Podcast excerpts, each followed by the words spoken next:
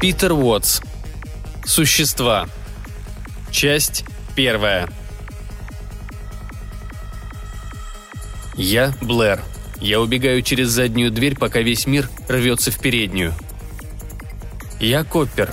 Я восстаю из мертвых. Я Чайлдс. Я охраняю главный вход. Имена ничего не значат, это лишь таблички, не больше. Вся биомасса взаимозаменяема. Важно другое. Они – единственное, что от меня осталось. Этот мир спалил дотла все остальное. Смотрю из окна, как я, Блэр, ковыляю сквозь пургу. Однако Макриди все еще уверен, что я – часть его, но это уже не так. Я, Блэр, стою у двери. Я, Чайлз, впускаю себя внутрь. Краткий миг причастия. Усики антенны тянутся от одного моего лица к другому, переплетаются. Я, Блэр и я, Чайлз, обмениваются новостями из мира. Этот мир обнаружил меня. Он нашел мою нору под сараем с инструментами и наполовину законченную спасательную шлюпку, наскоро слепленную из требухи мертвых вертолетов. Мир старательно уничтожает мои пути к отступлению, а затем он придет за мной. Остается лишь один выход. Я распадаюсь на части. Я, Блэр, отправляюсь поделиться своим планом с Коппером и подкрепиться гниющей биомассой, когда-то звавшейся Кларком. Столько трансформаций за короткий промежуток времени серьезно истощили мои резервы. Я, Чайлз, уже поглотил то, что осталось от Фукса, и готов к следующей фазе. Я забрасываю за спину огнемет и шагаю наружу в долгую арктическую ночь. Я уйду в пургу и никогда не вернусь обратно. До катастрофы я был чем-то большим, неизмеримо большим. Я был исследователем, посланником, миссионером. Меня разбросало по космосу, я проникал в бесчисленные миры, причащался. Совершенное преобразующее несовершенство. И вся Вселенная радостно устремлялась ввысь, к идеалу, бесконечно малыми, но верными шагами. Я был солдатом, воюющим с самой энтропией. Я был дланью творения, стремящегося усовершенствовать самое себя. Столько мудрости, столько опыта. Теперь все эти знания для меня недоступны. Я лишь помню, что когда-то владел ими. Однако я помню катастрофу. Она почти мгновенно убила большую часть этого отростка, но кое-что выползло из-под обломков. Несколько триллионов клеток и дух, слишком слабый, чтобы удержать их в узде. Взбунтовавшаяся биомасса поковыляла прочь, несмотря на мои отчаянные попытки остаться единым целым. Пораженные паникой клочки мяса инстинктивно отращивали разнообразные, запечатленные в их памяти конечности и бежали по обжигающему льду – тому времени, когда мне удалось восстановить контроль, огонь потух и вновь воцарился холод. Мне едва удалось выработать достаточно антифриза, чтобы не полопались клетки, и меня сковал лед. Я помню и второе свое пробуждение. Вялые движения чувств, первые проблески восприятия, медленно наполняющее меня тепло сознания. Мои клетки оттаивали, и душа вновь сливалась с телом после долгого сна – Помню окруживших меня двуногих отростков, странные чирикающие звуки, которые они издавали, непривычную одинаковость их частей тел. Какими неприспособленными к жизни они казались, как неэффективно было их строение. Даже оказавшись совершенно беспомощным, я увидел, что многое надо исправить и потянулся к ним. Я причастился. Я попробовал на вкус плоть мира. И мир напал на меня. Он напал на меня – это место под названием Норвежский лагерь находилось по другую сторону гор. После меня там остались лишь руины. Мне ни за что бы не удалось пройти все расстояние в оболочке двуногого. К счастью, я мог выбрать другое обличье, размером поменьше, но лучше приспособленное к местному климату. Я спрятался внутри его, пока остальная часть меня отбивала нападение. Я бежал в ночь на четырех быстрых лапах, позволив разгорающемуся пожару прикрыть мой отход – я бежал не останавливаясь, пока не добрался сюда. Расхаживал среди этих новых отростков в оболочке четвероногого. И поскольку они не видели, как я меняю облик, то не пытались напасть. А затем, поглощая их, в то время как моя биомасса трансформировалась, принимая незнакомые им формы, я причащался в одиночестве, успев усвоить, что этот мир не любит того, что ему незнакомо. Я один посреди метели. Я донный житель чужого мутного мира. Снег несется горизонтальными полосками. Натыкаясь на вмятины и заструги, эти полосы взвиваются маленькими ослепительными смерчами. Но я еще не ушел достаточно далеко, совсем нет. Оглядываясь, я вижу притаившееся позади светлое пятно лагеря, угловатую мешанину огней и света, круг тепла в завывающей адской бездне. Пока я смотрю, лагерь погружается в темноту. Я взорвал генератор. Теперь свет исчез, не считая маячков вдоль направляющих канатов. цепочек тусклых голубых звезд, мотающихся взад и вперед на ветру. Путеводные созвездия, указывающие потерявшейся биомассе дорогу к дому. Но я не пойду домой. Я еще недостаточно потерялся. Я стремлюсь слиться с темнотой настолько, чтобы исчезли даже эти звездочки. Ветер доносит до меня отдельные крики рассерженных и напуганных людей.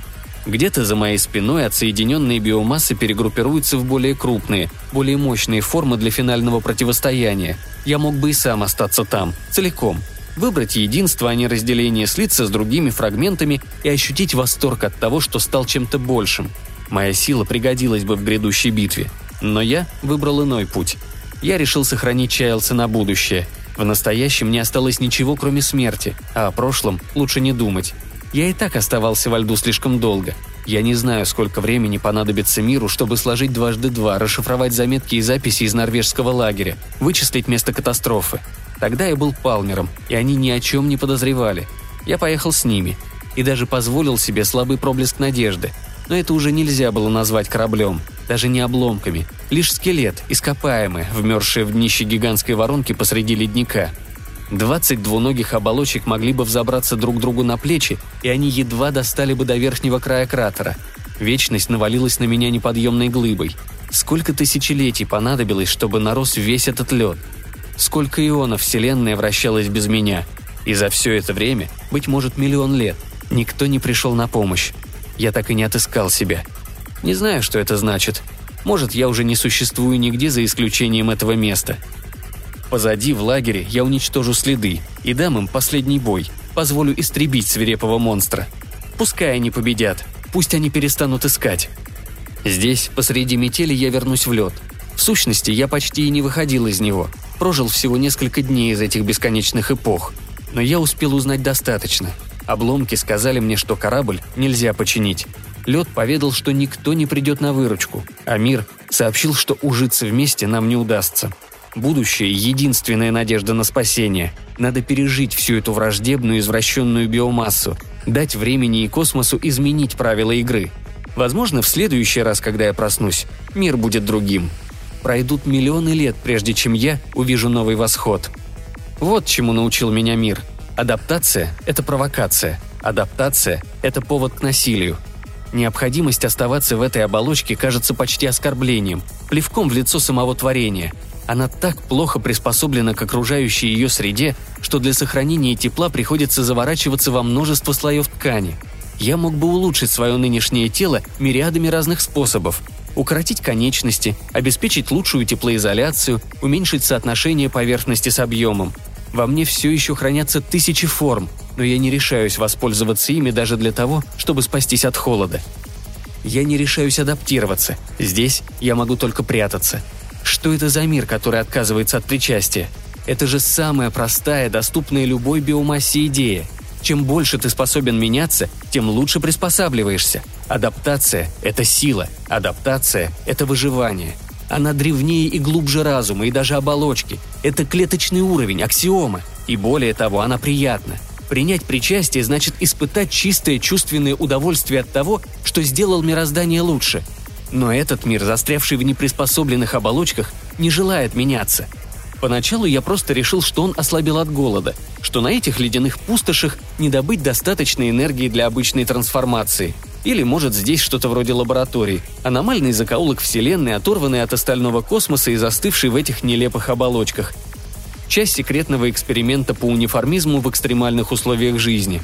После аутопсии мне пришло в голову, что мир просто забыл, как меняться – Дух, не способный соприкоснуться с тканями, не может придавать им нужную форму, а время, стресс и хроническое голодание стерли саму память о том, что когда-то это было возможно. Но все равно тут слишком много загадок, слишком много противоречий. Почему именно эти формы так мало приспособлены к окружающей среде? И если от плоти отрезан дух, на чем же она держится? И почему же эти оболочки оказались настолько пустыми, когда я вселился в них – я привык находить разум повсюду, в каждой частице каждого отростка. Но в бессмысленной биомассе этого мира не за что было уцепиться. Лишь волокна, передающие приказы и входящие данные. Я причащался против их воли. Выбранные мной оболочки сопротивлялись, но в конце концов покорялись. Мои нервные окончания проникали в их примитивные электропроводящие системы, в каждый орган и ткань. Я видел глазами, принадлежавшими мне лишь частично. Моторные нейроны передавали мои команды и двигали конечности, все еще состоявшие из чужих белков. Я носил эти оболочки, как бесчисленное множество других до сих пор, перехватывал контроль, позволяя индивидуальным клеткам ассимилироваться в своем темпе. Однако все ограничивалось лишь телом. Мне не удавалось найти и усвоить ни воспоминаний, ни опыта, ни понятий. Для выживания недостаточно быть просто похожим на этот мир – надо слиться с ним, стать его частью. Надо действовать подобно ему, но впервые на моей памяти я не знал как. Еще больше пугало то, что мне и не нужно было этого делать. Поглощенные мной оболочки продолжали передвигаться совершенно самостоятельно. Они беседовали друг с другом и занимались рутинными делами. Я не мог этого понять. С каждой секундой я погружался все глубже в их конечности и внутренние органы, отчаянно высматривая хоть какие-то признаки прежнего владельца – но наталкивался лишь на собственные системы. Конечно, все могло быть гораздо хуже. От меня могли остаться лишь несколько клеток, движимых исключительно инстинктами и собственной адаптивностью. Разумеется, я бы вновь вырастил себя, пробудил сознание, причастился и восстановил огромный, как целое мироздание, интеллект. Но остался бы сиротой, без памяти и без малейшего представления, кто я такой – по крайней мере, этого мне удалось избежать. При катастрофе моя личность не пострадала, а плоть все еще хранила образцы из тысяч и тысяч миров. Во мне осталось не просто свирепое желание выжить, но и убеждение, что выживание имеет разумную цель. Я все еще могу ощущать радость, если для нее есть повод. Но я был большим, намного большим.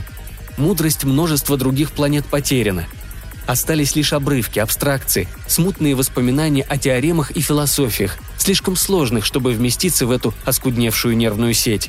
Я мог бы ассимилировать всю здешнюю биомассу, построить тело и дух в миллионы раз превосходящие то, что некогда рухнуло на эту планету. Но пока я заперт в ловушке на дне гравитационного колодца и не способен причаститься своей большей сущности, мне никогда не восстановить утраченных знаний. Я лишь жалкий осколок себя былого – с каждой потерянной клеткой исчезала и часть интеллекта, и меня осталось так мало.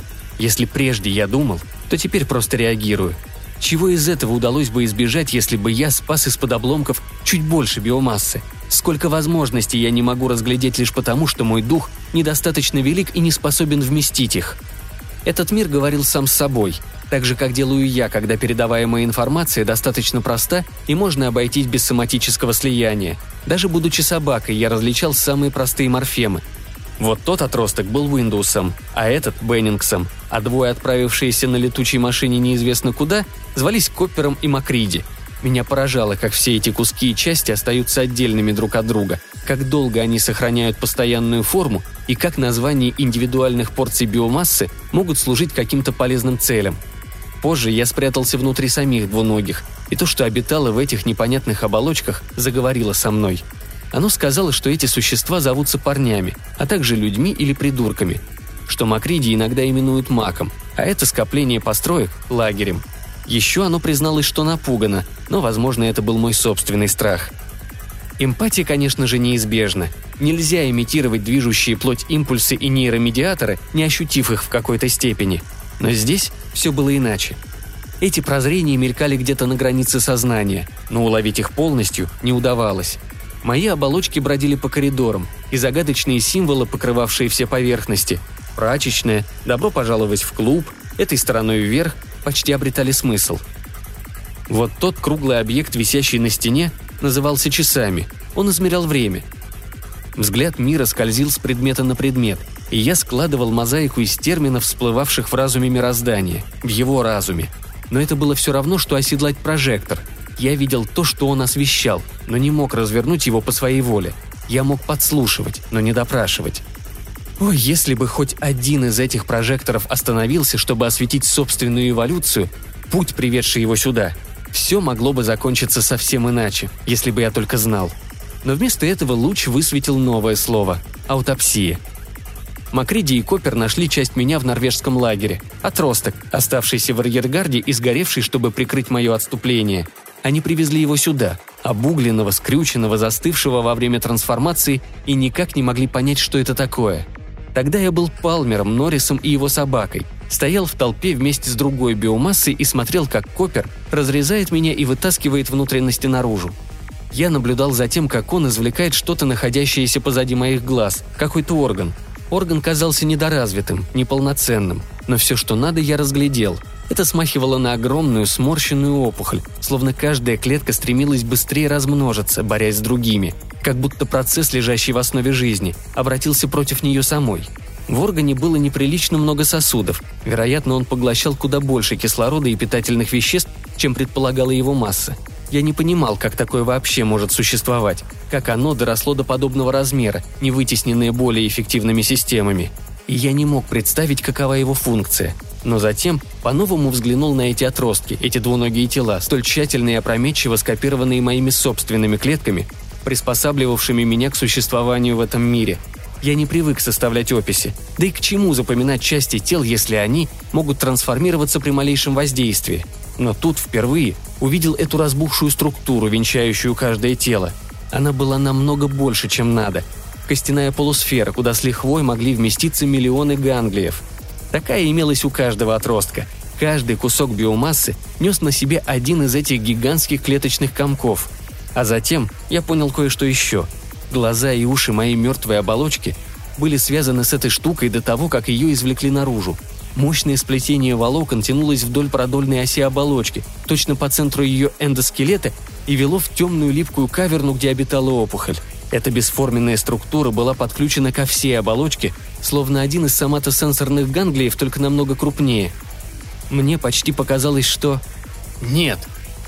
Так вот, как оно работало. Вот почему пустые оболочки двигались по собственной воле, а я не находил никакой другой сети, чтобы в нее встроиться – вот что это было. Не распределенное по телу, но свернувшееся, замкнувшееся на само себя, темное, плотное, инцистировавшееся. Я нашел призрак, обитавший в этих машинах, и меня замутило. Я разделил свою плоть с разумной раковой опухолью. Иногда даже укрытия бывает недостаточно. Помню, как распластался по полу псарни, химера, разошедшаяся по сотне швов, причащаясь с несколькими отростками под названием «собака». Багровые щупальца клубились на досках – с боков прорастали полуоформившиеся копии, образы собак и иных неведомых в этом мире существ, наспех слепленные, всплывавшие из раненой памяти частицы от уцелевшей частицы. Помню, как Чайлз, до того, как я стал им, сжигал меня заживо. Помню, как скорчился внутри Палмера, умирая от ужаса при мысли, что сейчас пламя охватит и оставшуюся часть меня, что этот мир каким-то образом научился стрелять без предупреждения. Помню, как пошатываясь брел по снегу, гонимый тупым инстинктом – Тогда я носил оболочку Беннингса. Раздувшиеся куски бесформенной плоти свисали с рук, как огромные паразиты, больше снаружи, чем внутри.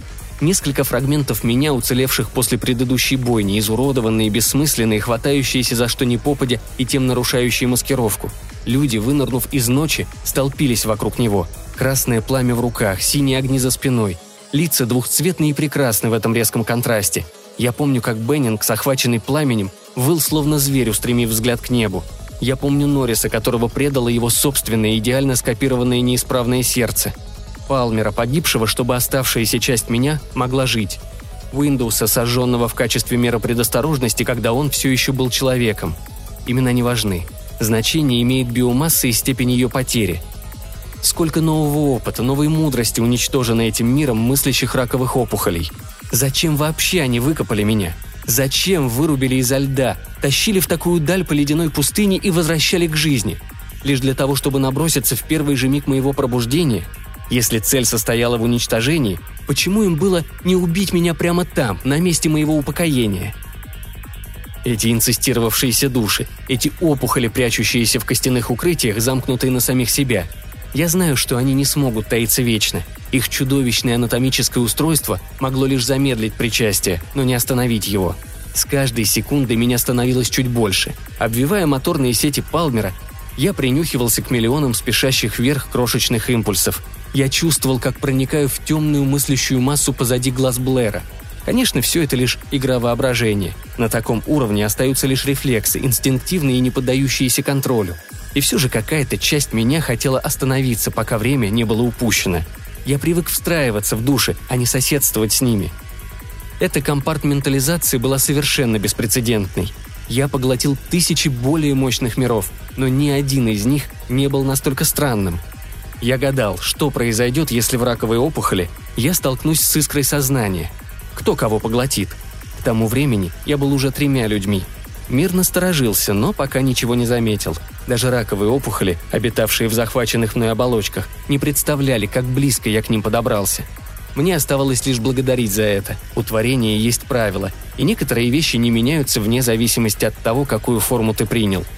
Неважно, распространяется ли душа по всему телу или загнивает в неестественной изоляции, она все равно работает на электричестве – Людским воспоминаниям все еще требовалось время на то, чтобы выкристаллизоваться и пройти через шлюзы, отфильтровывающие сигнал от шума, и безразличные к источнику заряды статики все еще очищали эту кратковременную память, прежде чем ее содержимое переходило в долговременное хранение. По крайней мере, очищали достаточно, чтобы опухоли не помнили, как нечто иное периодически двигало их руками и ногами. Поначалу я перехватывал контроль лишь тогда, когда оболочки закрывали глаза, и их прожекторы равнодушно скользили по воображаемым измерениям, образом бессмысленно перетекавшим один в другой, подобно гиперактивной биомассе, не способной сохранять постоянную форму.